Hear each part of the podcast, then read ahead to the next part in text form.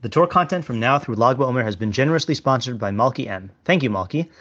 June is less than a month away, which means that I'll soon be transitioning into summer writing mode, with more Substack articles and fewer recorded shiurim. The bulk of these articles will remain free. However, if you would like to support my Torah and gain access to additional spicy written content, consider becoming a paid subscriber by going to rabbischneeweiss.substack.com and signing up today. We're still, we're still recording, right? Sorry, guys. I don't know what happened to the internet there. Are we still recording? Yeah, we are. Okay, good. I just have to reshare the screen. Okay, yeah. Um, so, oh, first of all, just just a, a background piece of information here, which we're not going to dwell on. This is just a basic Mishlei premise, which I also have an article on if you want uh, more proof. Is that in Mishlei, many times when it talks about uh, Hashem, it's referring to just all things that are outside of your Bechira. Okay, and the most explicit reference to that is the Meiri on 10.3 um, which uh, which I'm not going to go through the whole thing. The pasuk says, "Lo yariv Hashem nefesh tzadik v'havos rushaim yehadof." Hashem will not starve the soul of a tzaddik, and the second half of the pasuk is like subject to like a eight way machloka. So I'm not even going to translate that.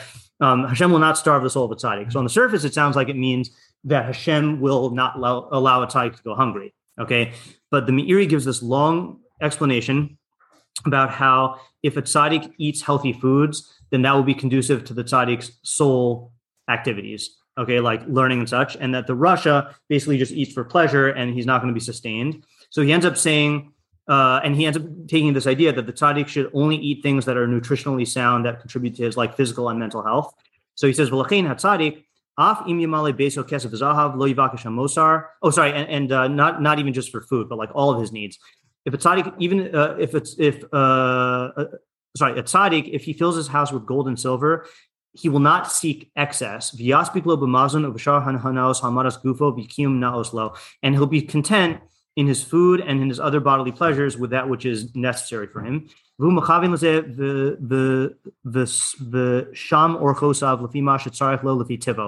he will constantly evaluate to provide himself with what his natural needs are. Then he'll always be satisfied. As Chazal say, Mar Ivo Okay, v'yiyaches ha'inyan Lashem, and this matter is ascribed to Hashem. Ki kol habayim mitzad ha'teva lo. All natural phenomena are ascribed to God. V'hu kilo amar, and it's as if our pasuk is saying sha'tzadik lo yamod ra'ev, that the tzaddik will not go hungry uh, because he's taking care of his needs. So, in other words, uh, and this is just one example, but this comes up all over Mishlei that Mishlei ascribes things that are outside of your Bechira to Hashem. So that fits in with what we were saying here that you have your Bechira and your plans, but whether or not the plans, you know, uh, come to fruition is dependent on all these factors outside of your control, which are being called uh, the Yad Hashem.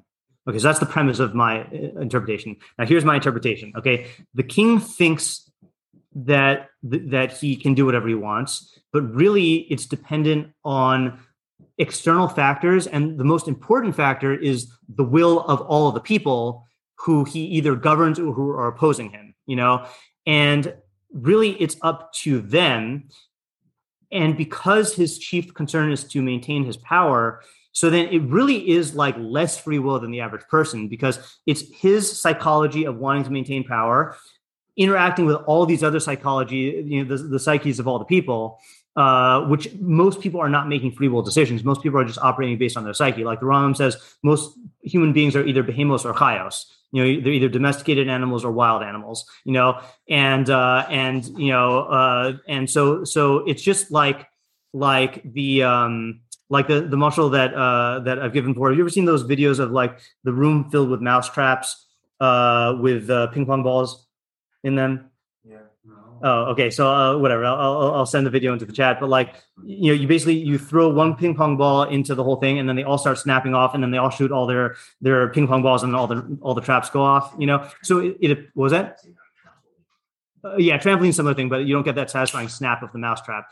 Um, oh, all the mouse traps. Okay, fine. So, so if you look at that, it looks random. Okay, but theoretically, in a Newtonian world, if you were able to like measure the exact trajectory of that first ping pong ball and exactly where all those things are set up it really is just playing out in newtonian you know mechanics like and, and laws of nature and it's just it's all deterministic you know uh, just looks random so same thing with the king that the king thinks that he's making all these decisions but really it's just his psyche interacting with everyone else's psyches, and it's just going to play out however it plays out. And there are a few people who have free will, but typically speaking, they're not going to be able to exert influence on the entire um, the entire uh, trajectory of, of of how the Malucha goes, unless they themselves are the king. Okay, and that's why you have people like David Melech on the one end of the spectrum and Yeravam ben Navat on the other end of the spectrum, who are actually using their free will and are actually like exceptions to the rule in many senses is that they are actually like determining how things go. But most kings are, don't have free will. And so my political position is I'm a Mishleic fatalist in that I think that um, by and large, what we do cannot affect um, the direction that our country goes in. You know, what you need is if you are a person who is exercising your free will to to actually take a position of leadership, then you can affect what happens to your country, but the average person cannot. It's just going to go in the direction of what, wherever all the psyches go, you know. Um, so that that's like, uh, and, and I, I, I, that I'm I'm not saying you know like obviously like on a local level, then you could argue that there is more control. Like if you don't want to put a stoplight at the end of Reed's Lane, and like you can, uh, you know, and like you can actually vote on, uh, in that. But like arguably, that's the same phenomenon. It's just, uh, you know, not as uh, weighty. Yeah. I don't know. I feel like there are many examples throughout history that you could find individual acts affecting the greater whole. Like I don't know, even France, for example. Oh, so so I, I'm I'm not denying that there are acts that can affect the greater whole. I'm saying that those acts are not free will in most cases, meaning in most cases it's reactionary, either reacting to internal dynamics or to external pressures. You know, you find very few cases where it's actual exercise of free will. You know, and that's why I'm saying that, that this is saying that the heart of the king is uh, is in the hand of Hashem. You know, more so than everyone else because he's he's the king is really the the uh, the nexus. We get to use the fancy word nexus of all the psyches of everyone in the land. You know, like, and so it's going to play out from his own dynamics and everyone else's dynamics. You know, yeah. Uh, who's the audience? What is he? So the audience is a good question. I think the audience could be both the uh, the king or the uh, or the people. You know, it's the king in the sense that that for the same reason that we were saying the Havamina, that the king thinks he has the most free will in land and the most control, when really he has to realize his will is subject to all these forces beyond his control. You know, including his very kingship. I forgot to mention that also is like the uh, the whole thing about the um, what's that famous line? Consent of the governed. What's the? Hold on. Consent of the governed in. What's the line? Government for the people. Uh, that, that that's that's the same idea. Yeah, I'm just looking. Isn't there a famous line that this phrase comes from? Okay, I don't know. Whatever. Um, but uh, but the point is, is that the the the the the king is so much in the control of the these forces of, of, the people that if they wanted to, then they could end his kingship whenever they wanted to. You know, it's just that typically you can't unify them in a way that they that they do that. You know, um, so it's for the king to keep in check his own omnipotence fantasy, like we were saying before, and it's also for the people is that I think people have this irrational fear or admiration of the king, feeling like like they rely on his omnipotence as well for good or for bad you know but they have to realize it's really not in the king's control it's really in hashem's control you know in the sense that there are all these factors that are beyond uh, uh, free will of each individual. You know so you, if you're going to ask practically what the like what the practical ramification is so for the king the practical ramification is is to uh, moderate his decision making hubris by taking this into account, you know, and submitting his will to Hashem, you know, like all the good kings did, and all the bad kings failed to do, um, and uh, and being especially on guard against that type of like trust in his own omnipotence. And then for the people, it's an interesting question what the practical ramification is, other than like an emotional practical ramification of like not not fearing the king uh, excessively. Oh, I didn't realize we were over time. So let's let's stop here for now, and then tomorrow we can go through the Mefarshim. Okay, and I'm gonna I'll send you the um uh, the article I wrote expressing this idea, but I'll also send you the ping pong video. Yeah. Okay. Yeah.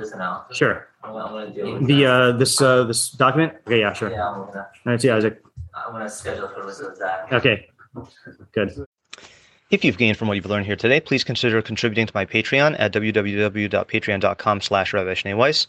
Alternatively, if you would like to make a direct contribution to the Rabbi Schneeweiss Torah Content Fund, my Venmo is at matt-schneeweiss and my Zelle slash Chase QuickPay and PayPal are mattschneeweiss at gmail.com. Even a small contribution goes a long way to covering the cost of my podcast and will provide me with the financial freedom to produce even more Torah content for you. If you would like to sponsor an article, shiur, or podcast episode, or if you are interested in enlisting my services as a teacher or tutor, you can reach me at rabbischneeweiss at gmail.com. Thank you to my listeners for listening. Thank you to my readers for reading. And thank you to my supporters for supporting my efforts to make Torah ideas available and accessible to everyone.